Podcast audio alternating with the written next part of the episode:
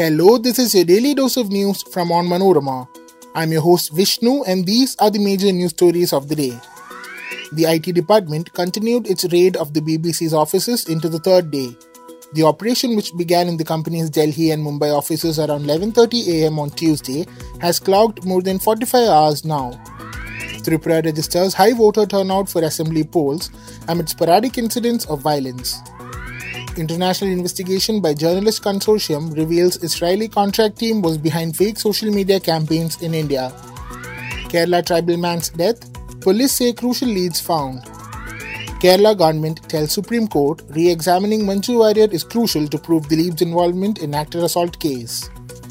Let's get into the details. The Income Tax Department's survey at the BBC's offices in Delhi and Mumbai continued for the third straight day on Thursday as officials gathered financial data from select staffers and made copies of electronic and paper data of the news organization. The operation that began at the British Broadcasting Corporation offices around 11:30 a.m. on Tuesday has clocked more than 45 hours at the time of recording. According to officials, the survey is being carried out to investigate issues related to international taxation and transfer pricing of BBC subsidiary companies.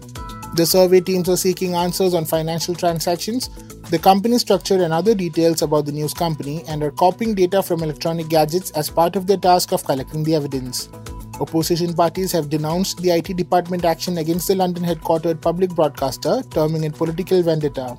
On Tuesday, the ruling BJP had accused the BBC of venomous reporting, while the opposition had questioned the timing of the action that came weeks after the broadcaster aired a two part documentary, India the Modi Question, on Prime Minister Narendra Modi and the 2002 Gujarat riots. The Supreme Court last week dismissed a plea seeking the imposition of a complete ban on the BBC in India in the wake of the controversial documentary, terming the petition entirely misconceived and absolutely meritless. Around 70% of the 28.13 lakh voters exercised their franchise in the Tripura Assembly elections on Thursday, with polling largely being peaceful amid sporadic incidents of violence, according to Chief Electoral Officer Gitte Kiran Kumar Dinakar Rao. At least three people, including a CPIM leader and two polling agents of the left party, were injured in separate incidents of violence during the polling. The exercises began at 7 am and concluded at 4 pm. Noting that free and fair elections were conducted, the CEO said the Election Commission of India ensured the entry of more than one party's polling agent in all the 3,337 booths. The CEO said EVM malfunctioning was reported in 40 to 45 places, but all the machines were replaced and voting resumed, adding the ECI sent additional forces wherever required. Rajya Sabha MP and former CM Biplab Kumar Deb exuded confidence that BJP will win 40 of the 60 seats in the state. Meanwhile, the CPIM and the Congress thanked electors for exercising their democratic right to restore democracy by defying all obstacles.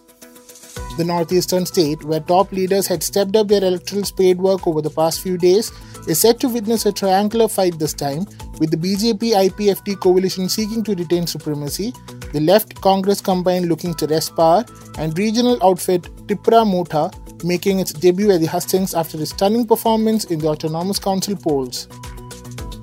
The BJP is contesting 55 assembly seats, and its ally IPFT has fielded candidates in six constituencies. The two parties will be having a friendly fight in one seat. The Left Front is contesting 47 seats and the Congress 13 constituencies. The TMC has fielded nominees in 28 constituencies. Apart from that, there are 58 independent aspirants in the fray. Votes will be counted on March 2nd.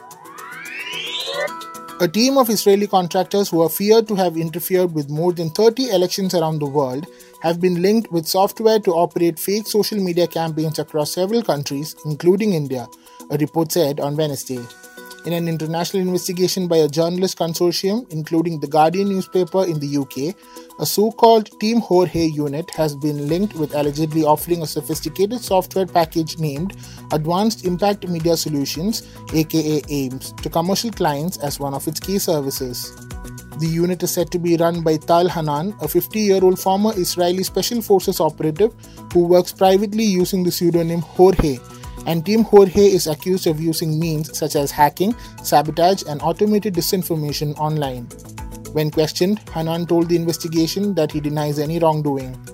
The newspaper report said on Wednesday that over several months last year, Along with its reporting partners on the investigation, it had tracked AIMS linked bot activity across the internet and found it was behind fake social media campaigns, mostly involving commercial disputes, in about 20 countries, including the UK, US, Canada, Germany, Switzerland, Mexico, Senegal, India, and the United Arab Emirates.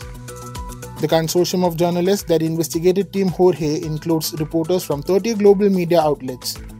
The project, part of a wider investigation into the disinformation industry, has been coordinated by Forbidden Stories, a French non-profit with a mission to pursue the work of assassinated, threatened, or jailed reporters.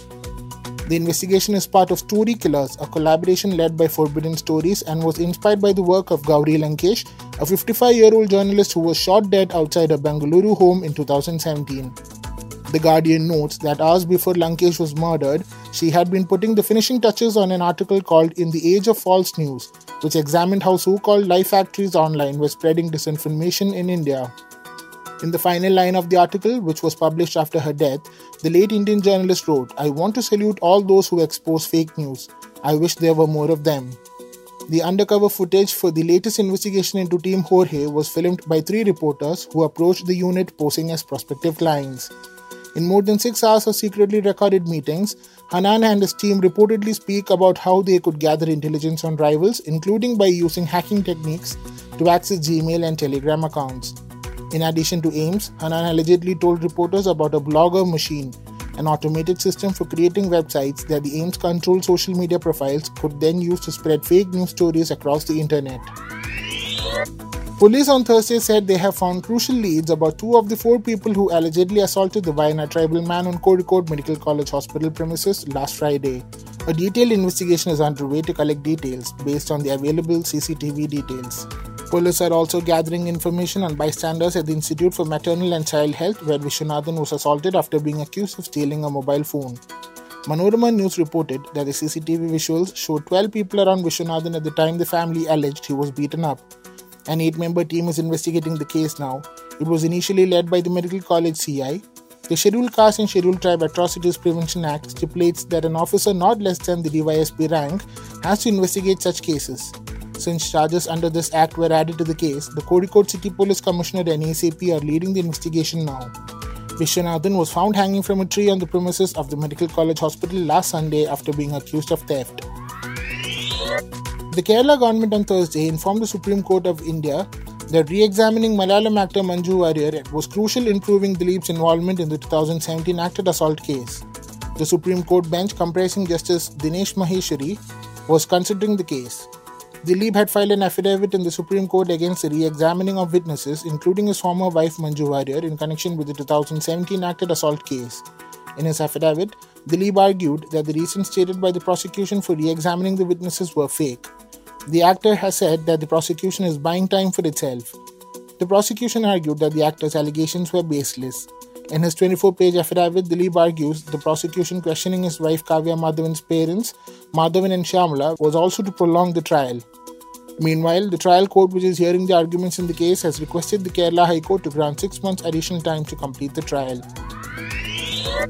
That brings us to the end of this episode. Thanks for listening to Daily News Dose, hosted and produced by me, Vishnu, with technical support by Idea Brew Studios. Follow onmanorama.com for detailed updates on the latest news and be sure to come back tomorrow.